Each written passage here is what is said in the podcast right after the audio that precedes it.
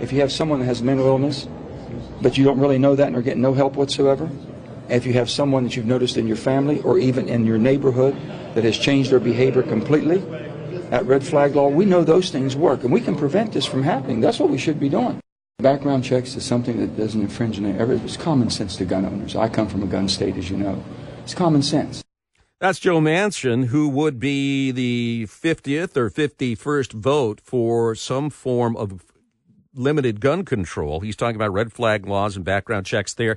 And uh, but he would need to at least get ten Republicans to join him, and there are efforts underway to do that. We'll continue discussing this on the other side of uh, two reports that we've got coming up around three forty-eight. So if you're on the line, stay there. We'll be getting to you in a few minutes. In the meantime. Uh, we know that uh, work zones can be dangerous places, and the people that are doing road construction uh, lament the fact that we lost 14 people in those work zones last year alone.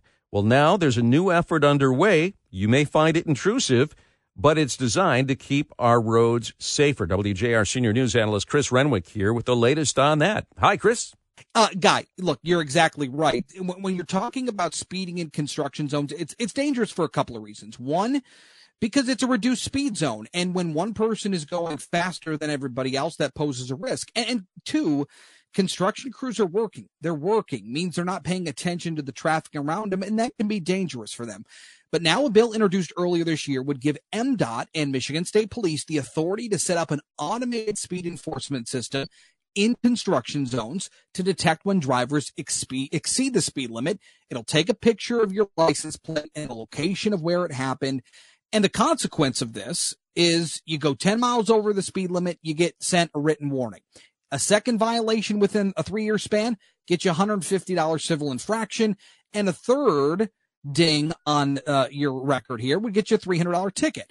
Now, the bill says speed limit violations generally classified as civil infractions, but stiffer penalties may be levied for excess speeds or if you injure or kill somebody. The bill sponsor, Democratic Representative Sara Cambensy of Marquette, says the proposal is modeled after one in Maryland. And their idea here is to not gain money or try to make money, but the idea is to raise enough money for work zone safety funds that would be invested in such things like concrete barriers, signage, other safeguards to protect workers.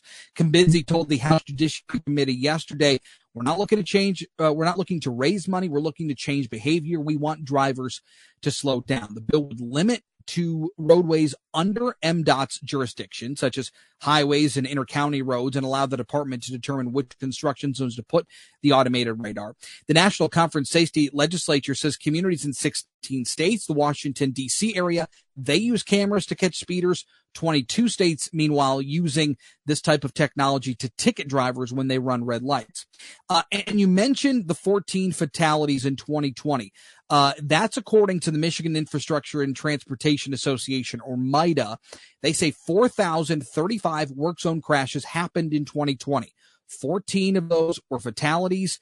1,050 of those were injuries that required hospitalization. So if you look at this uh, bill and uh, Representative Cambensy says the idea here is to bring those numbers down. They, they want less injuries, less deaths, uh, and they want to make uh, construction zones a little safer.